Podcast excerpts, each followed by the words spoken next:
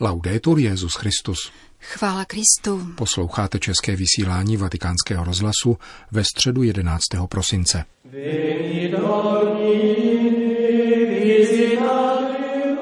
Pravidelná generální audience se dnes konala ve zcela zaplněné vatikánské aule Pavla VI. Byla zahájena čtením ze Skutků apoštolů a konkrétně úryvkem z Pavlovy obhajovací řeči před králem Agripou. Papež František pak pokračoval 18. částí cyklu katechezí věnovaných Skutkům apoštolů. Drazí bratři a sestry, dobrý den.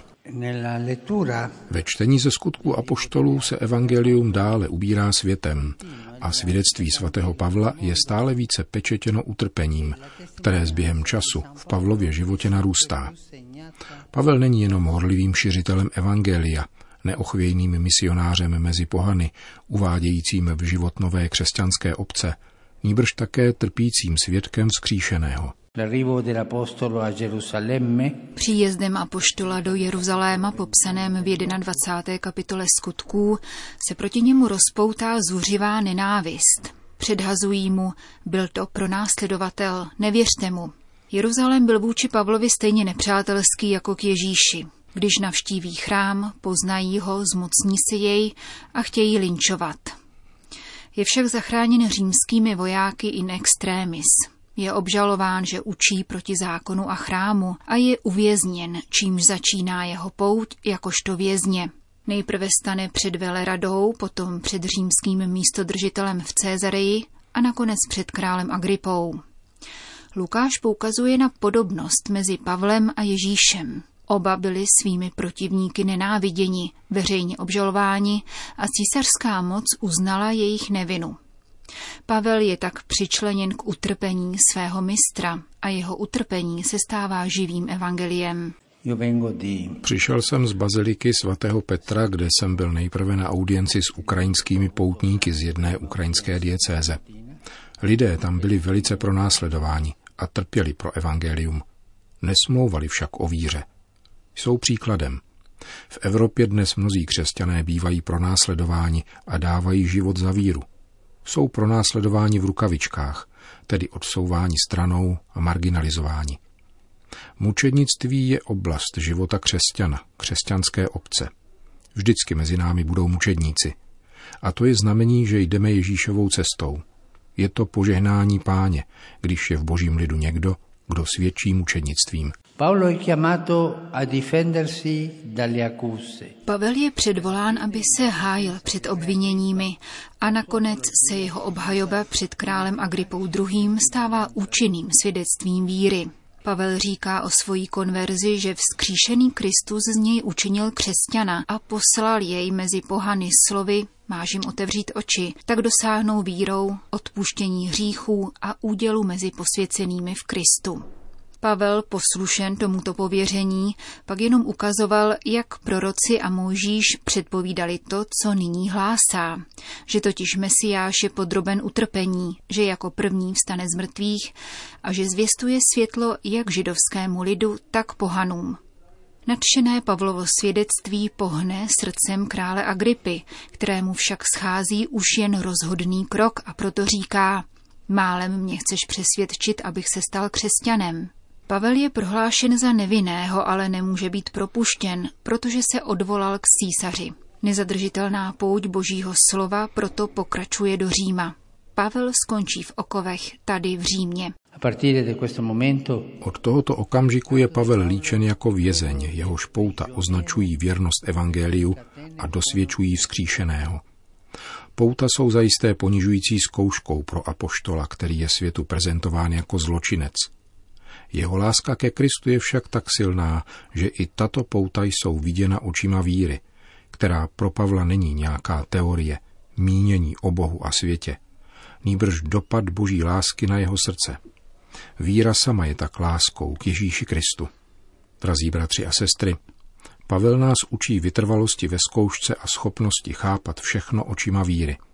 Prosme dnes Pána, aby na přímluvu tohoto apoštola oživil naši víru a pomohl nám být do všech důsledků věrní svému povolání křesťanů, Pánových učedníků a misionářů.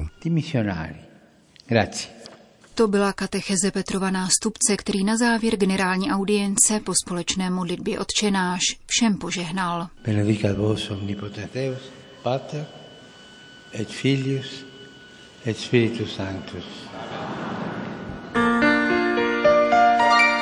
Další zprávy.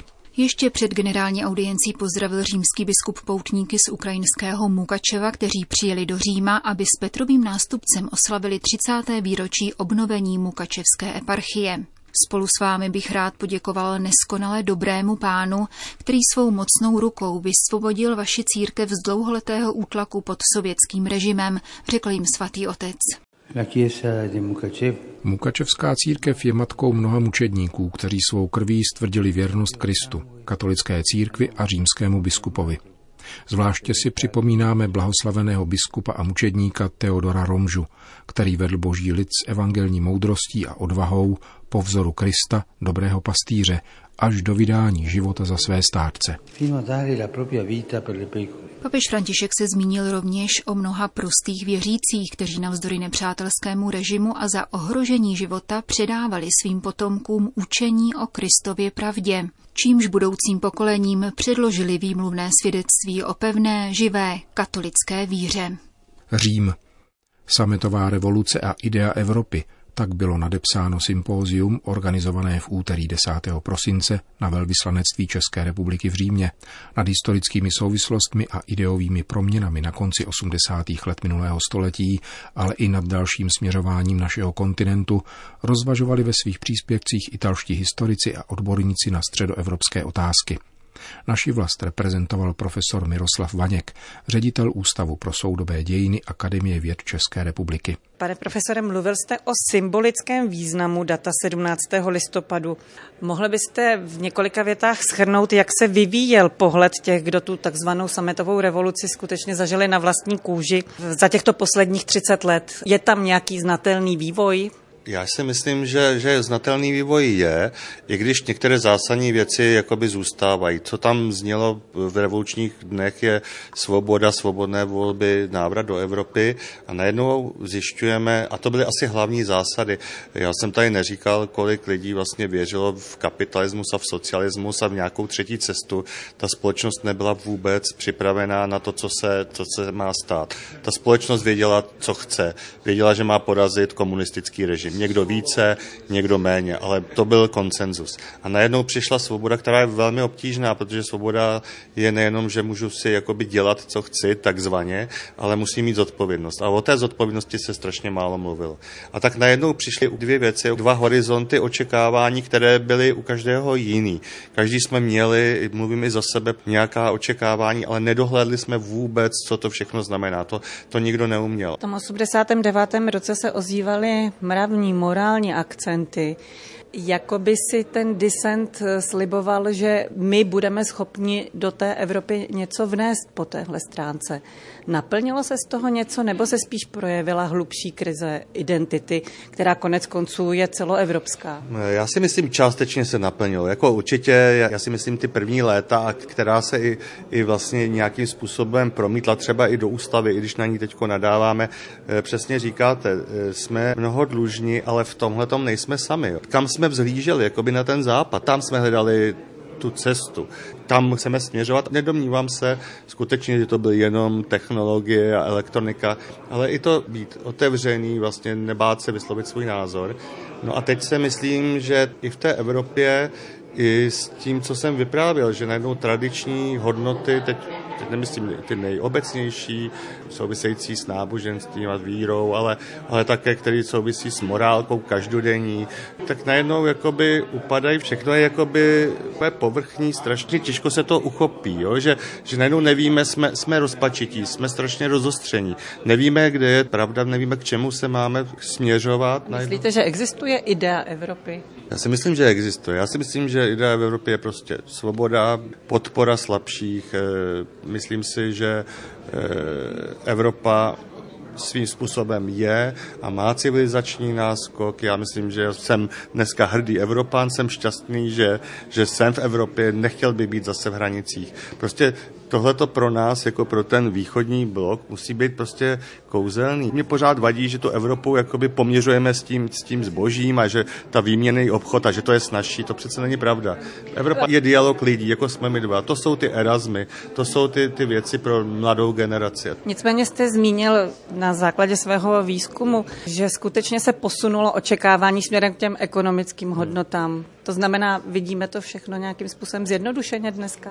Vidíme to zjednodušeně, oni nám to všichni říkají, ty politici, furt nás tím krmí sociální sítě. Já tomu rozumím, že ti lidé tu touhu mají, ale já na druhou stranu říkám, prostě nemůžeme, vlastně na tom je založena, bohužel i některá taková ta konstrukce těch politických stran, jejich voličů, že pořád zvyšujeme ten HDP, budeme se mít lépe, ale lépe neznamená vytěžit více uhlí a vytvořit více oceli a já nevím, co všechno lépe znamená, lépe se mít jako člověk na této zemi. Já bych se ještě chtěla vrátit na pole těch širších dějin. Právě v souvislosti s tímto výročím jsem slyšela zmínit, nebo respektive citovat kardinála Echegaraje, který říkal, že údajně Michail Gorbačov řekl, že komunismus nezničil on, ale Jan Pavel II. Jak vy jako historik vnímáte roli papeže v těch změnách? Role Jana Pavla II. Byla obrovská. Přesahovala samozřejmě hranice Polska, přesahovala hranice bývalé východní a střední Evropy. Nevím, do jaké míry se dá tyhle ty mezinárodní jakoby okolnosti důležité vytrhnout jedna od druhé. Já si spíše domnívám, že je to konglomerát spousta různých věcí. Já jsem to tady i dneska naznačoval. Ty vnější okolnosti, ty mezinárodní hrály obrovskou roli, bez nich by to v životě nešlo, ale pak hrály třeba i domácí u nás a v Německé demokratické republice, v Polsku.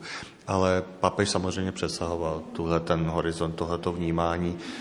Já jsem včera měl tu čest poprvé tedy vstoupit do Vatikánu a u toho hrobu papeže Jana Pavla II. Jsem se zastavil, tak se mi nějak udělalo zvláštně v duši, jako bych jsem si myslel, jako že mám tam nějak poděkovat vnitřně, protože i pro mě to byla vlastně tohleto strašně důležitá věc a třeba v České republice nebo v Československu tehdejším to ovlivnilo spoustu lidí, protože my jsme potom měli to svatořečení, že jo, svaté Anežky, což už také byl důsledek vlastně té papežovy aktivity, jo. Takže vedle jiných ten Gorbačov důležitý byl i v tom, že na ten dialog přistoupil. Jo. Tam se mohly dít jiné věci, tam byli jiní před ním, kteří chtěli dělat poloviční perestrojku, což znamenalo, že ta by se týkala jenom ekonomiky, ale ne lidských práv nebo vůbec ničeho jiného.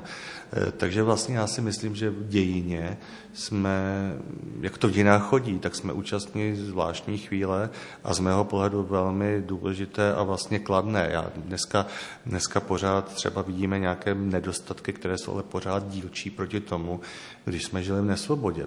Nějaká vaše vize pro Evropu? Byli jsme svědky toho, jak na nejvyšší úrovni neprošlo vlastně zanesení křesťanských kořenů do Evropské ústavy a debaklu podobného druhu, které, myslím, mnoha lidem připadají, i těm nevěřícím musí připadat jako poměrně neuvěřitelné téměř popírání historických faktů. Máte vy nějakou vizi, co chybí duši Evropy? Já myslím, že ty křesťanské hodnoty jsou jasné. Jako tohle to je pro mě, to je taky kolébka té civilizace, to je ten náš domov. S tím, že na druhou stranu to už dávno není nějakým způsobem vymáháno, že ta Evropa je otevřená i dalším vírám a postojům nebo bezvěrcům. Je to liberální nějaká úroveň. Já jsem za ní rád, ale přesto, když bych to měl vztáhnout, tak z ničeho vycházíme. A to se nedá, ani bych to nechtěl, aby to bylo jakoby popíráno nebo upozaďováno. Prostě to křesťanství je sjednocujícím prvkem právě i tehdy, když hledáme ty kořeny a když jsme znejištěni v tom, že nevíme kam dál, tak tohle to je přece dobrá opora i pro budoucí generace. Vědět, kam jít, kam směřovat. Hovořil profesor Miroslav Vaněk, ředitel Ústavu pro soudobé dějiny Akademie věd České republiky. Končíme české vysílání Vatikánského rozhlasu. Chvála Kristu. Laudetur Jesus Christus.